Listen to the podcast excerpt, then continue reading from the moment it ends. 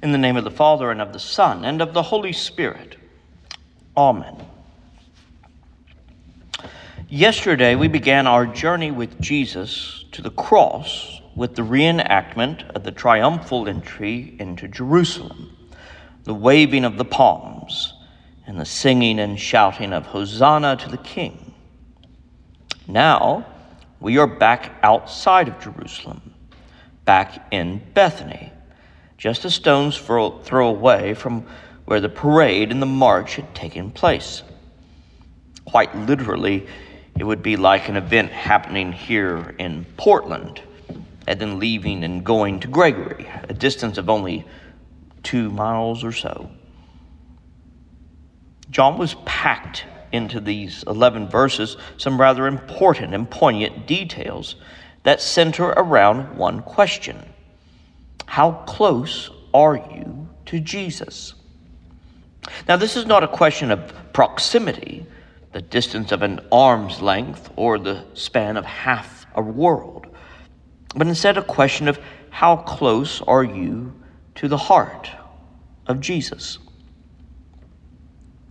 Besides Jesus himself, there are three central characters in this story, and we need to decide who we are.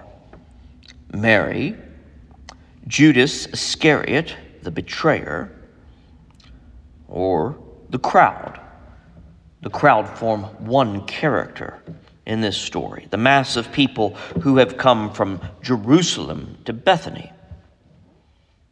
We need to spend a moment with each of these three and see how we are like them, how we are dissimilar from them and what our impressions of them are. We start with Mary. The portrait we have of Mary of Bethany is one of a close and intimate relationship. Intimate, not in a sexual image, but an image of a very close friend, doing something that only a close friend could do. Mary's action of anointing Jesus' feet and wiping them with her hair is an extravagance. And it's also something that we find quite strange in our culture. If we bring the image into modern times, it would be the equivalent of buying an old and dear friend a gift that cost you 300 days' worth of labor. A single denarius was a day's wage, so something around $60. Imagine giving a gift of perfume worth $18,000 and using all of it to anoint someone's feet. Extravagant? Yes. Wasteful? Yes a sign of love? Yes. Who are we extravagant with and why? Do we give extravagantly to anyone? Or do we hoard it away, never giving the gift of love to our friends when they need it, never giving to our friends precious things that might soothe or strengthen them? Are we extravagant with Jesus, with God? Or do we close our fists to God because God doesn't need our money or our time or our love? Do we dare to do great things, perhaps wasteful things for God?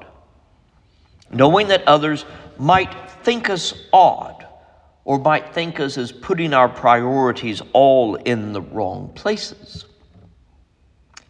When we do let go of something precious and give it to God, what do we say when we give it just as a gift of beauty?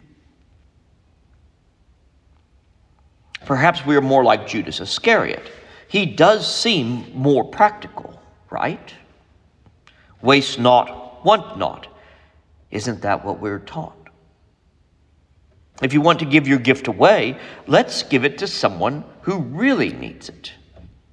Doesn't some, num- some non-profit that builds homes need that gift instead of God? Imagine what $18,000 could do to supply our food pantry. Doesn't God want us to help the hungry more than giving a gift to Jesus? Perhaps we might even say, if you give that gift to me, I can keep it in trust for you. I might use a little bit of it every now and then, but I promise I will keep most of it safe. You see, Judas was not concerned, in reality, with anyone other than himself. I think one of the things that we can read into this text, even though it isn't there, is that Judas was not only a thief, but he misunderstood that the money in the common purse wasn't his. Perhaps, and I'm speculating here, perhaps when giving alms to the poor or buying bread for the hungry, Judas would make the point of saying, Remember now, it's me, your pal Judas, who is giving this to you. Judas never understood that money can and does corrupt.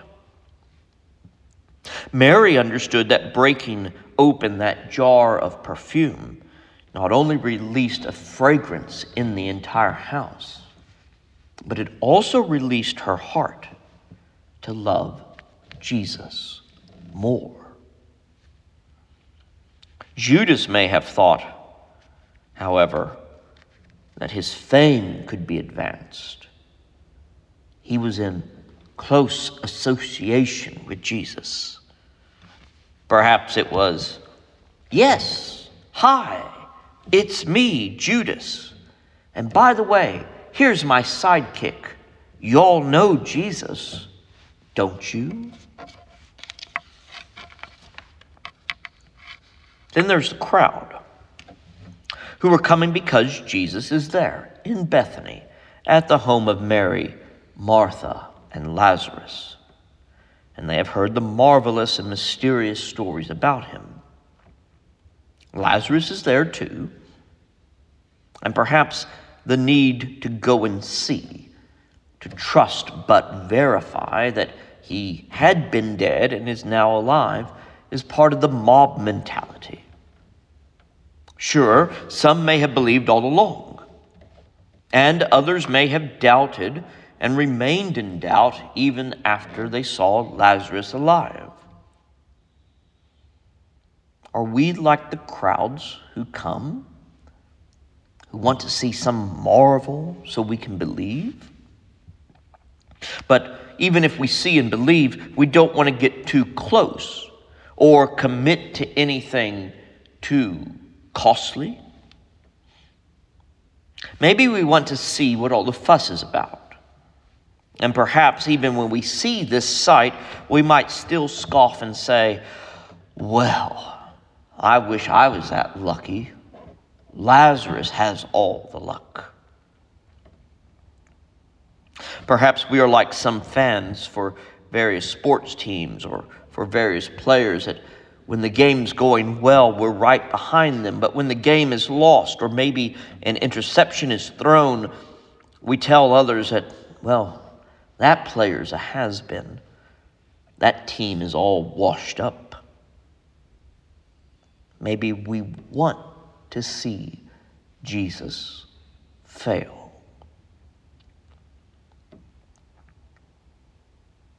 Are we close to Jesus like Mary was. Can we give Jesus not only precious physical gifts, not only the gifts of our time, but can we give Jesus the intimate gift of our heart? Are we seeking something like the crowd who has come? Can we quit marveling at the wonder and begin to then marvel at God to begin to worship God and to give thanks to Him? Can we forego the naysayers and instead say that we have come and we believe, and now we stand with Jesus? Or are we like Judas, the betrayer, who can only turn to good acts of devotion or the good acts of others in devotion to our Lord into something wasteful, something sinful? Are we like Judas, constantly turning our noses up at the love others display for our Jesus, while secretly stealing from the bountiful gifts he has received? Are we in close association, but far, far from understanding the heart of Jesus? In the name of the Father, and of the Son, and of the Holy Spirit. Amen.